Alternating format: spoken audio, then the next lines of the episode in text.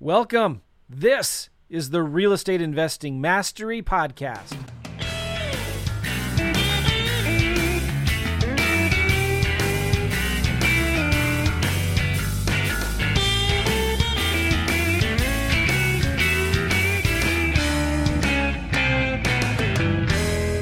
What's up, everybody? Joe McCall here from the Real Estate Investing Mastery Podcast. This is episode, I believe, number nine on our Deals Gone Bad series. And this is a series, if you haven't listened to the other ones, go check it out. Subscribe to the podcast, go to the, my YouTube channel. And uh, this has been a really interesting, fascinating series of podcasts. And I, I want to do as many as I can of these. And today we have a special guest. Her name is Jasmine Gittens. I'm sorry, Jasmine, I got your last name wrong. I forgot to ask you. But Jasmine, I'll bring her on in a minute. Um, she's got a very, I want to say unique situation, but it's happened to a lot of us. And she was able to survive. And this is what I love about this series of deals gone bad is we're talking to people who had bad deals that happened to them and what they did to survive, get through it, and it didn't collapse them. It wasn't the end of their business. They're still successful today. They're still doing deals today. And so these are real good lessons learned for the rest of us out there. Maybe you're new to the business. Maybe you've done a lot of deals and you already have a bunch of bad stories and you listen to these and you're thinking, "Man, that's nothing. This is what happened to me, right?" Well, this is somebody said that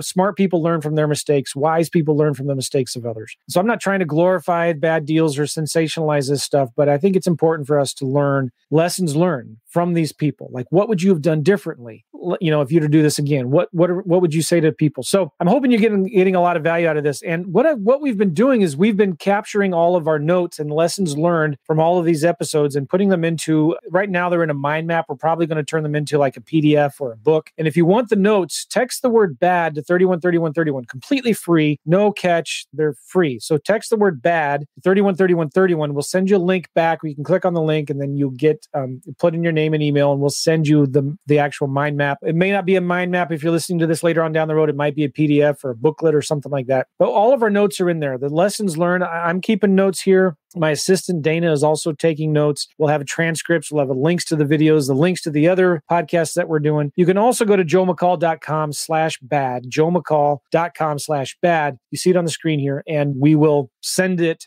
to you. All right, one more announcement and we'll bring Jasmine on. Right now, as I'm doing this, we're live on Facebook and YouTube, and some of you are watching us there. And if you have any questions or you just want to say hello and give a shout out to us, please type something in the comments in the Facebook or YouTubes and it will pop up like this. Cheryl, how you doing, Cheryl? You're welcome. She says thank you here. And then John John Gooding, my man, he put in the comments bad 3131, but it's bad. Text the word bad to 313131. Thank you, John. Appreciate that anyway. All right. So I can see your comments on Facebook and YouTube as we go through this. If you have any questions, please type them in. We'll bring them on. So I want to bring Jasmine on. Jasmine, how are you?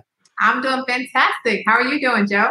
I'm doing real well. Drinking my coffee. It's almost five o'clock here where I am. I've had a crazy day. What? Where do Where do you live? I'm in Baltimore City. Baltimore. So it's six o'clock p.m. your time. Yes. Do you drink coffee? Are you a coffee drinker? No, I'm not. No, but That's but I get it. I get it. Trust me. I have a I have two little ones. I have a ten month old and a three month old. So uh, you know, I, I might need to start. so it's it's just been a crazy day, but I appreciate your patience. I had to push you back a little bit to get you on here, but um, thanks for being here, Jasmine. So you're in Baltimore. Yes it's a beautiful city. It's a great part of the country. I love that area out there. Have you been there all your life? Is that where you're from? No, no, no. I'm from New York originally. I've only been in Baltimore City specifically for about a year and a half. Um, I, I did. I grew up in Maryland though, so okay. in like Montgomery County, more suburban area. Okay. But we live in a beautiful area in Baltimore City. I mean, there a lot of transition happening here. So beautiful, beautiful area here. I've heard, correct me if I'm wrong, Baltimore is a very difficult city for investors. Yeah, um, yeah, yeah, yeah. It definitely can be. Definitely can be for sure. um, I've heard it's very like in the landlord tenant relationship, it's very pro tenant. It's hard for landlords. They've made it really difficult for rehabbers to rehab properties in Baltimore. Am I right, or is that just no, no, no? Yeah, in, in some cases they do make it pretty hard, but you know, there's always a you know, you kind of have to roll with the punches. But I mean, there's there's a lot of investors here. There's a lot of uh, New York, New Jersey investors here because the price here is uh, to them is you know beautiful. So well, this is imp- I wanted to bring this up because when you hear people tell you, "Oh, it's too hard to do deals there," yeah, it's like this is not a good investor friendly city. Like that should maybe pique your interest a little bit. Like, oh, wait a minute, there might be some opportunity here. right? Mhm. Like Illinois, people, everybody thinks it's illegal to do wholesaling in Illinois right now, I know. and it's really not. Yeah. There's just different ways to do it. So what's happened to all the competition? It's virtually disappeared, right? But the smart investors are still in Illinois. Illinois, they're still wholesaling deals. They're doing it differently. Maybe they're Yeah. getting their license. Maybe they're buying it and then selling it. I don't know. But so Yeah. Jasmine is in Baltimore, one of the most difficult markets in the U.S. to do deals in, just from rumors that I've heard. And I don't have any firsthand experience. I hope I'm not generalizing or stereotyping. You know that. But, No. um, uh, Jasmine, what kind of business do you have now? What is it? What does it look like? Yeah, so uh, so we virtually wholesale. We invest, so we we flip, we have rentals, but a large portion of our business is focused on wholesaling. Um, so that's one of our exit strategies. But we we focus on virtual because, uh, like you said, right. So sometimes people may find that particular markets are um, not as investor friendly, or you know, buyers are not as aggressive in those particular areas. So what we what we've done is we we find the hottest markets, uh, and we, we kind of dive into those markets. So when you say virtual, you're doing these deals over the phone. You're not going to the houses and looking at them. Yeah, Cool. correct. So we wholesale in Maryland, North Carolina, and New Jersey, Oh, cool. and we're in we're in Maryland. So yeah, All right, all right. On average, over the last six months or so, how many deals do you average a month? um, so we're doing about three to five deals per month. Sweet, good for you. Thank you. And then, um, what's your favorite marketing channel right now? Cold calling, Really, that's cold it. calling, cold calling, cold calling. That's our that's our baby. Nice. Who's doing the cold calling? You or do you have? Not anymore. It used to be me. but we have a team now. So I have a team of two virtual wholesalers in the Philippines. They are our initial point of contact with reaching out to sellers. And then once it's a, a lead, that goes to our sales acquisitions who uh, gets the deals locked up virtually. Nice, good for you. By the way, guess what? We have somebody on Periscope, Latina Starling. Hey, Joe, watching from Houston. How you doing, Latina? Hi, Latina. That's so cool. People are still on Periscope. I love it. I love it. Angelica says hi. Hello. Okay, cool. All right. So, Jasmine, you had a deal, pretty crazy story. You went to, and, and maybe this is why you do deals virtual now. I don't know. You went to go look at a house. What happened? So I was doing my cold calls, right? I went to go look at a house. I want to say this was my second deal. I got a package deal, so two properties, right? So one seller, two properties. He was really, you know, well, he wasn't too eager. I had to follow up a couple times to get this deal. Either way, got the deal. We went to go look at one of the properties. With the seller, you went to With look the at seller. Okay. Yep, went inside, looked at the property. It was, you know, needed a complete renovation, needed to be completely renovated, right? And so leaving that house, going on to the second house, it was on the same block. And we were going to the second house. It, it had started pouring rain. Like, I mean, just out of nowhere, like just pouring, pouring. So like we ran to the other house. It had like a little cover. So we're like standing under there. He's trying to get inside. For some reason, his key is like just not getting in the property. So Was this in the, the city of Baltimore? no, this was in Newark. This was when I was in Jersey. Okay, okay. hmm This specific property was in Orange, so a couple cities down from Newark. So we could not get in the property, right? So it's raining. I'm just like, look, is the condition of this property, you know, pretty much in the same condition as the other one, right? He's like, yes. I'm like, all right. So based on that, in my mind, they're the same thing. You know, this is the same owner, right? Can't be too much different. So we got the properties locked up at the price that I'm thinking based on the renovations that the first property needed. Can you talk about numbers? What did you think the properties were worth and what did you Mhm. offer? So we got the we got the one property locked up at I want to say we got that one locked up at sixty thousand, and then we got the second one locked up, and I want to say we did that one at seventy five thousand. That was the one that we didn't see, and the reason we did that one, that one was a little bit bigger. So you know, just based on the square footage and things like that, that one had a driveway, it had a, a little bit different stuff. So we uh got it under for seventy five. Okay, good. I'm writing notes here. Yeah, If you see me not looking at you, I'm sorry. It's because I'm no, no. I gotcha. All right, all right. So then what happened? So we get it under contract, you know, signs it, we're good to go, right? So a couple days, I start marketing the properties without any pictures. At this point, I, had pictures of the first property. I did not have any pictures of the second property, but I still marketed, hey, got these two deals. Here pictures of one property, other pictures coming soon, right? Uh, very, very hot market, extremely hot. So buyers are like, forget the pictures, like, you know, we want to come see the property. Which, by the way, this is a good lesson learned right here. Like you, this is a problem that a lot of people have for some reason. Like they get a property under contract and they don't start marketing it right away.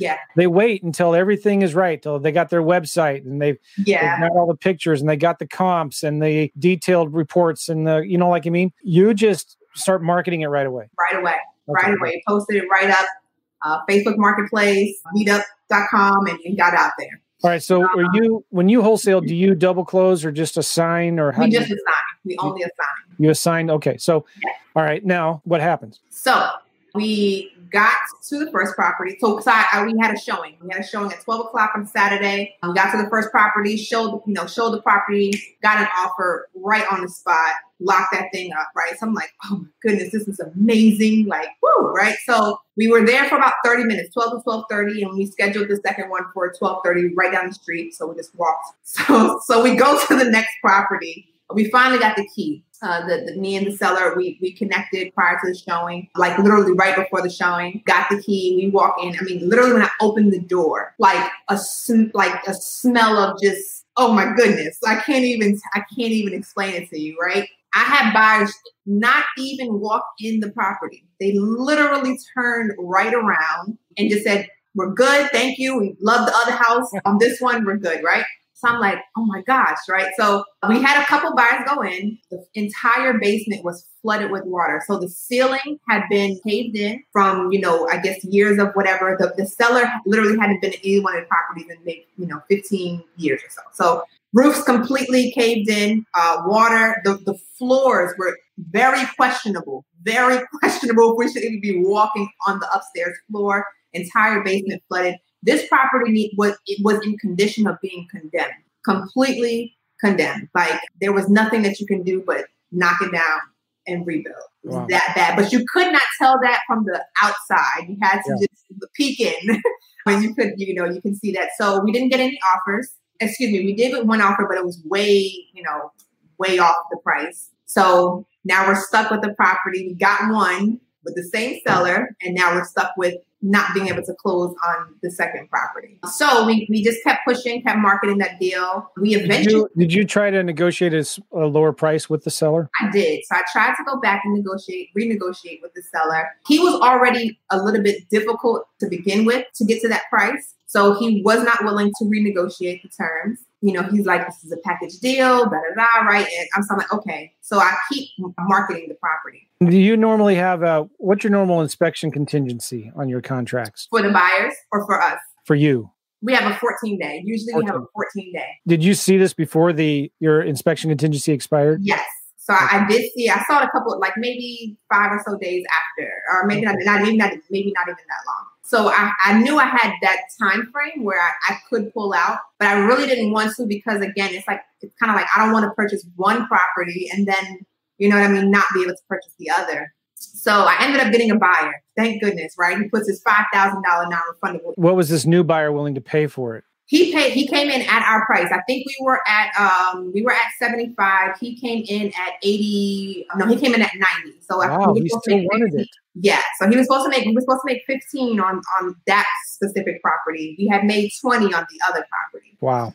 So when I say that we were, you know, we were open. I was I was open to just if I even made three thousand, I would have been happy. If I you know what I mean? We were open to, to whatever price, but the buyers were coming in like way under what we even had a contract for. So that was kind of a red flag, I guess, the fact that he came in at at our price, considering that no other buyer was uh, mm even, you know, in that range, but I was brand new. I'm like, yeah. Do you think he, sorry to keep on interrupting. No. Do you please. feel like he was a, a beginning, inve- he or she was a beginner investor? Yeah. Yeah. Hindsight, he was absolutely new, didn't know, you know, he put his EMD down, non refundable, right? Everything. And at the last minute, his lender, uh, uh, the lender did not approve it. Once they did their inspection and stuff, their appraisals and stuff, the lender didn't approve. So we ended up closing on the first property and not closing on the second property. So I felt, you know, I felt terrible not being able to provide a solution and actual, or I have provided a solution, right? Like yeah. we sold one, but we were not able to sell the other. So, you know, still leaving that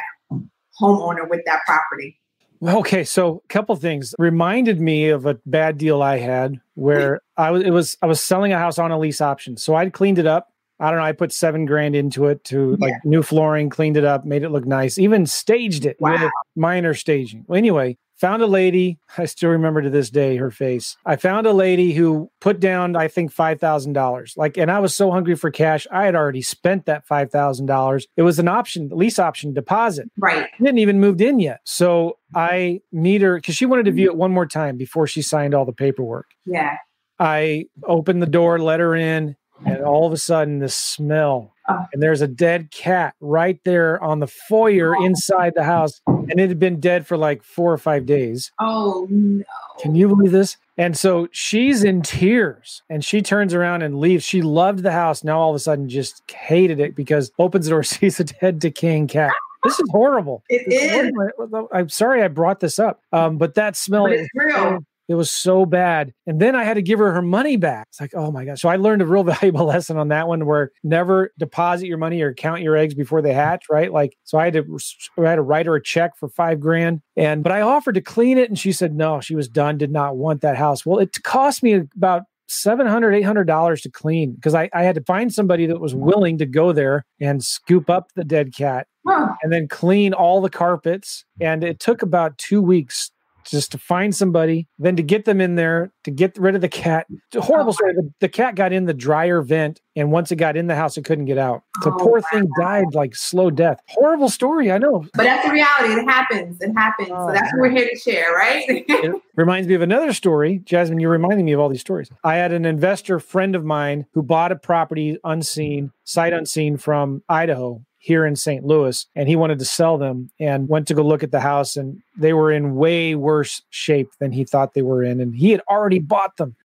So let's talk about lessons learned. Yeah. What would you have done differently in this scenario? Oh, uh, first, before I forget, what happened with the seller? I mean, so he still had I mean, my assumption is he still has that property.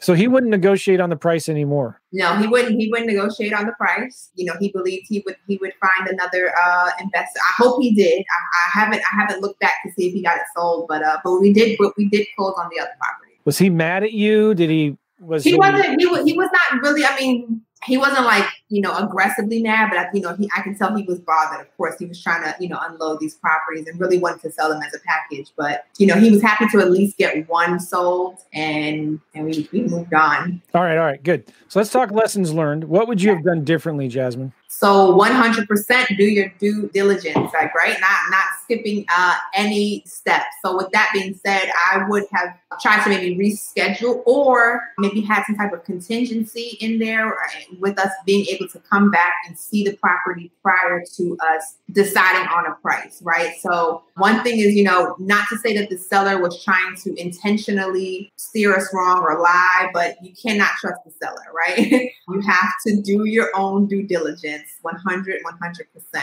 so that was one major major lesson for me there another lesson was continue marketing like you know you can keep marketing the property because we had you know once i got this property under contract i'm thinking like there's no reason for us to keep you know marketing so now i even when we get a property under contract remember this buyer he had it under con- you know we had it under contract with him and he fell through had we continued marketing the property um, potentially we could have had uh, another buyer on standby ready to take that property Did you give him this second buyer? Did you give him his earnest money back? no we didn't But you kept it. yes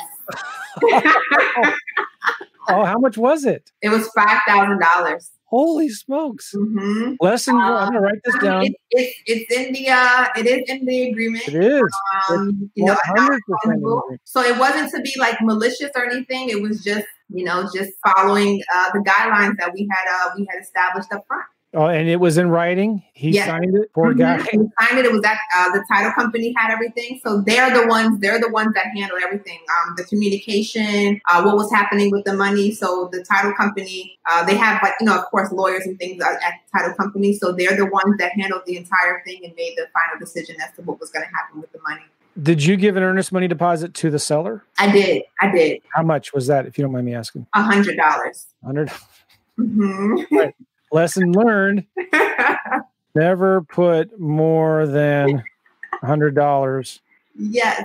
and that was actually an increase. So I actually I initially gave uh, uh, offered him ten dollars. Um, we usually offer ten dollars for our earnest money deposits to the sellers, but he felt that that was you know he wanted more. So I said, okay, we can do a hundred, and we did that. So we you know we just share with them, hey, you know we we we're, we have our money, we're we're flipping, we're doing things, we have our money in places we don't want uh, to be tied up, and you know they're usually okay with that. You know, this another thing that's really important is make sure I'm writing this down. You have ironclad agreements. Agreements, yeah, for sure. Because sure. you kept the earnest money, but you got to remember too, you had a lot of time and mm-hmm. money tied up in the deal. You know, your title yeah. company put a lot of time into it. You put a lot of time into it, and you also took it off the market. Mm-hmm. You know, you could have found another buyer that you might have lost because this other guy tied it up. How long did he have it tied up before? He had it tied up for quite a bit because we actually did an extension. So he had, oh, it, yeah. he had it certainly for probably about 30 days um, because you know we had it for the 14 days we did an extension and then we even went a little bit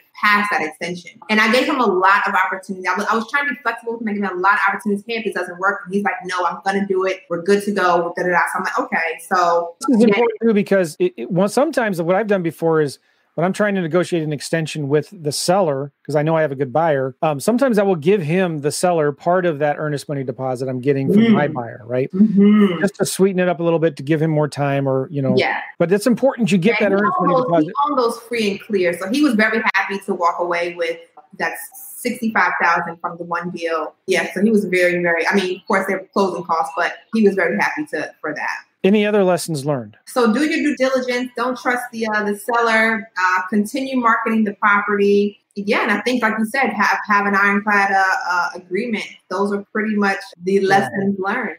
what, that, uh, what what is due diligence for you? What does that mean to you? So now it's a little bit different because we we virtually wholesale now, right? So we're not actually going into homes and um, looking at them like we used to. So now what due diligence looks like for us is we are looking around the area. We use the MLS. We have uh, MLS access in each of the markets that we're in, and we um, we look to see what investors are purchasing properties for cash oh, in that neighborhood. So we, you know, we're not even necessarily worried about the house at this point in our mind. From that experience, it's like you think every house needs to be, you know, full gut situation, right? So we that's what we do. We find what the buyers are paying cash for, and we get the properties that you know ten, fifteen thousand below that. That is so simple, and people forget that. Like, it's just as important to look at active comps as sold comps, right? Yes. Because if you're going to try to sell your house for 45 and there's a similar house for sale for 35, yeah, it's going to be too hard. So sometimes, if it's hard to get comps, you can just look at actives.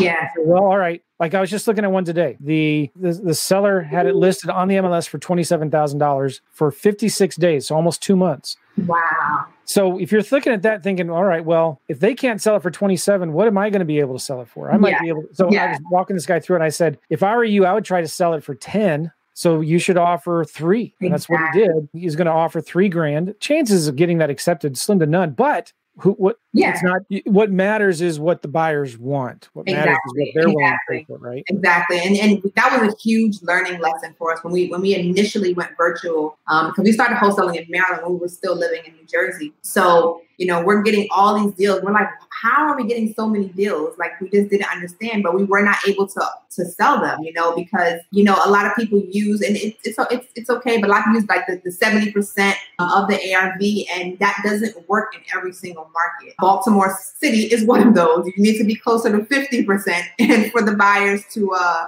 yeah. to be interested here. So that's when we decided let's just use the facts. What are cash buyers buying properties for in the last 90 days in this neighborhood? And we just go, you know, below that number. One of my favorite ways to find a, an offer for a property is um, I go to Redfin, I look up the address, and then I look up in the nearby area yeah. all of the homes that sold in the last six months, and I sort it by low to high. Yeah. I take the average of the lowest four or five, yeah. multiply that by 80%. Take the average of the lowest four to five that have sold and multiply that by 80%. Yeah. And then you're going to get a number and then look at the actives. All right. So if I bump that number up 10 grand, am I still going to be less than every other property in that area? Nice. And if you can do that, you, chances are pretty good that you're going to sell it, right? Exactly. Exactly. Yeah. We want to make sure we, you know, that experience was, was, you know, was, was huge for us. We went from there and then that, that was our second deal three and a half years ago. And, you know, we wanted to make sure from there, you know, we were getting deals when we were going in contract that we were actually going to be able to, you know, we to sell it. We never wanted to be in that situation again. Um, yeah. We were not, we haven't been 100%, but, you know, we're a lot closer and, you know, that does not happen uh, uh, to us very often. Awesome. Bill is asking here, how are you marketing for your virtual deals? And that's so we market yeah, we're cold calling. So we're pulling lists just like we would pull them locally, and we're just we're calling on the deals. So we, we you know we're pulling the you know the standard um you know probates, tax delinquents, we're pulling all those those hot lists, and just calling and making offers. And everybody gets an offer. So, you know, Oh, regardless. That's a good lesson. Let's write that one down. Yes. Yes. That is a good that's one of my keys to my um to my sales acquisition managers. Everybody gets an offer, um, no matter their price. And you know, so and we've actually partnered with agents in each of the markets that we're in. So if we're not able to get it as a wholesale deal, we will refer them to our agent to list the property for us. And that actually helps us because uh, one, we're able to provide solutions for you know more people that we speak to, and two, the agent is incentivized to help us. So you know, virtually they go take pictures for us, they show Yeah. properties for us, you know, in 900 miles away from where we live. Well, the cool thing too is you can use these realtors to find you buyers sometimes, right? Oh yeah. Oh yeah, definitely. Mhm. We yeah. The realtors, that's like one of the number one ways we, we find our buyers. So I love it. When you make an offer to every seller, do you do it in writing? Do you send it to them, email it, mail it? no, we do. We usually make a, just a verbal offer to every seller. Um, we usually don't send the contract until we get a verbal agreement from them. And if they want the contract, let's say maybe to review the terms or something, we'll usually send a blank uh, contract for them to review with their attorney or whoever they need. And then when they're ready to sign, um, we ask them to get in front of a computer so we can we can go through it with them. Well, there's a huge lesson learned right there. Because I'm Yeah. to guess, Jasmine, you guys have had the problem before. You send a contract and the seller goes Ghost. go- ghost, and you have no idea what happened. I thought they were interested. I thought they wanted Yeah. to sell their house. Exactly. So, what do you do now instead? Yeah. So now we ask them, is this is now in the time? Are you in front of your computer so I can walk through this with you? So now our conversions are much higher because we're actually sending it right to them. They're sitting there. We're, we're going through the contract with them and getting them to, uh, to sign it right then and there on DocuSign. So if- that has helped us a, a ton, ton, a ton. And so the other cool thing about this is um, you're sending if they want to review the contract or whatever, you're sending them a blank contract because Yeah. one, one of the things that sellers do sometimes is they'll shop your number around, Exactly. and so you don't want to send a real contract with your real number on there because they're probably not serious. Exactly. Yep. So we'll say, you know, sure, we'll send it to you. Go ahead, review the terms. If you know, if there's anything we need to change, we can change it. Uh, but there's no reason for us to put the price in there. Like you said, they're just going to shop it around Oh, that's great. a Yeah, lot of good shop around. or talk to you know uh, Aunt Betty and, and cousin Susie, and everybody has an opinion. So Yeah, we try yeah. to get them locked in right then and there. good, good. Okay, so Yeah. Jasmine, what what kind of advice would you give? We've given a lot of good advice here, but if you were to summarize it into one or two things, what kind of advice would you give to a new investor listening to this that's interested in doing what you're doing? So my piece of advice would be two things that really helped me when I first got started was being consistent. So uh, inconsistency is a huge, huge. It, it, it hurts, right? So when once you're consistent, whatever that looks like. So it doesn't have to be this massive um, calling of you know eight hours out of the day. And when I first started, I was making three hours of call a day. My business, I built that momentum, and I was getting deal after deal just with that. And even um, I have students that only have literally like a Saturday, right? So even with that, as long as they're consistent at it over time, you're going to win. And then the second thing is understanding the importance of following up, guys. Following up is major. We get most of our deals on our follow up, and we're typically fo- having to follow up five to seven times before we're actually getting the property under contract. So just having the right, uh, setting yourself up with the right expectations up front is major. And the last key is I, I, I always like to share setting yourself up for the right expectation is when you're doing cold calling, if you're cold calling, expect to make or set in your mind that you need to make at least 2,000 calls before you decide that this doesn't work. Oh, okay? okay, cool. uh, I have some people make 100 calls and they say, you know, this doesn't work. So um, set it in your mind. If you haven't made at least 2,000 yet, you know, keep keep pushing, keep pushing, and you're almost there. Now that sounds crazy, but you're using software, right? I'm using software now. When I first started, I wasn't using software. I was, Oh. I was hanging up and dialing, hanging up and oh. dialing. So I was I with the with the hang up and dial, I was usually making about 12 calls, 12 to 15 calls per hour. So of course that you know that can take a little bit of time, but now we do use a, a dialer so we can get through that pretty What, what fast. dialer do you use, if you don't mind? We use Mojo. Mojo. Mojo. Awesome. Yeah. And uh, if, can I ask you what what's your favorite list to cold call? Uh, it's between tax delinquent and probate. They kind of like switch off. Nice. Yeah. Cool. All right. So, right, I didn't want to keep you very long here. Let's review the lessons learned. Okay, I wrote these down here. Um, always start marketing your property right away. Yes. Make sure you always have a good inspection contingency on these contracts. For sure. Make sure you do your due diligence. Don't skip any steps. Don't trust the seller. Sellers are liars. you didn't say that. I did. All right. always continue marketing the property, right? Yep. Um, always collect earnest money deposits from your buyers. Try to get $5,000. Yes. Um, never put more than $100 down for your earnest money when you're buying the deal. Yep. Make sure you have ironclad agreements. Absolutely. When it when it comes to due diligence, look around on the MLS. hmm What are you need to look at what investors are put, purchasing properties for in that area cash. Yeah. And if you don't have MLS, uh, you can use PropStream just for those who don't have access to the MLS. Yeah, that's good. By the way, good uh, good link for that propstreamjoe.com, propstreamjoe.com. Yeah. I do get a commission when you do that, but the PropStream is amazing. I use it every single day. Yes, we do too. All right. So you want to know look on the MLS, PropStream, Redfin, Zillow. You can get really good stuff sometimes from those sites. Yep. Um, the PropStream is amazing. Find out what investors are purchasing properties for in that area, cash, and assume that every house needs a full gut rehab. Okay. Make sure you uh, make sure everyone gets an offer. Every seller gets an offer. Every seller. Partner with agents in virtual markets. hmm Sign the contract with the seller when they are in front of a computer. Yes. And send them a blank contract if they want to review. Yep. Be consistent. Inconsistency hurts. Just a few hours a day. This builds momentum. That's a big one, guys. A really, really, really big one. Yeah. Understand the importance of follow up. Man, I can't emphasize that enough. Yeah. Most of your deals come from the follow up on average five to seven touches. Yes.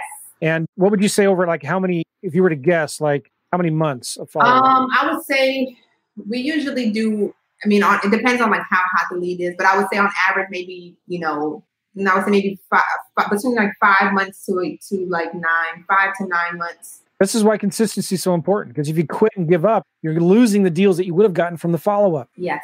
So your follow up con- uh, consists of what? Just phone calls? Uh, so the follow ups are either phone calls and texts. We kind of um, switch between the two, but phone calls and texts, and you know we'll switch the message up when we give them a call. You know, hey, how are you doing? Just checking in on you and see if, if I can help you with anything, or hey, we just you know bought a property around the corner. Want to just touch base, so we switch it up. And this is why making an offer to every lead is so important because when you're following up, you can say things like, Hey, I'm following up with the offer we sent you Yes. or the offer that we made on your house. Yep. Cool. And your competition's not doing that, guys. That's why you're That's making the key. yes, that's the key. Yeah. Now, when you're doing cold calling, make sure you have the right mindset and at least 2,000 calls before you decide it doesn't work. Yes. Mojo Sells is a good software for doing, um, it's a triple dialer, so you can dial a bunch of numbers at once. Yes. Cool. Jazmine, this has been a great podcast. Thank you so much. Thank you so much. I appreciate you. I, I, I enjoyed myself. I love it. I think that was a, I only intended on giving like three, I only wrote three lessons before we talked, but we ended up uh, having a whole list here. Wow. I love it. Good. I love it. Uh, we got Brandon here who says, Hey, Joe. Jazmine, what's up, Brandon? Hey, Brandon. Cedric, hello. Cedric, you got to get a new face mask. That's just, nobody cares about the Lakers. I'm just kidding. I always make fun of people who have who like teams that I don't like.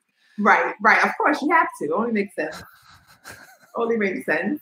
Let's see. Anybody else? You got questions for Jazmine before we wrap it up? Jazmine, how can people reach you? Yeah, uh, you can reach me on Facebook and Instagram and YouTube at Jazmine Gittens everywhere. Jazmine Gittens, J A Z M I N E G I T T N S. And if anybody's interested in learning about virtual wholesaling, uh, you know, I, I, I mentor and coach people on virtual wholesaling. It's Cool. it's just a, a beautiful way to uh, expand your business. If you're not in the hottest of markets, right? Don't use it as an excuse. Yeah. And you can uh, you can really really expand your yourself in any any market. Nice. So on Facebook or Instagram, Yeah. Jazmine Gittens, J, Yeah. I'm sorry, J A Z M I N E Yeah. G I T T E N S. And you Got see it there on the screen there. You got it.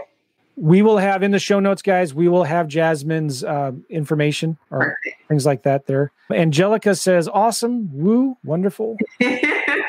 Bill says, great podcast. Thanks. Brandon, thank you, Joe and Jazmine, for your time. Absolutely. Um, and then uh, Angelica, again, thank you for sharing. Guys, I love seeing the comments here. This is I great. know. I love that too. This is awesome. Keep them coming in. Okay, Jazmine. Listen, guys, if you want the notes, again, go to joemccall.com slash bad to get all my notes for all the lessons learned on all these podcasts. You can listen to the other podcasts. I love these doing these because every single one of them are getting such good gold nuggets out of them. Yes. You can also get the notes by texting the word bad, B A D, to 313131. Bad to 313131. All right, Jazmine, thanks. again. Thank you. Appreciate I appreciate you very it. much. And we'll see you later. Thanks again, All everybody. Right, Thank you so much. Bye bye.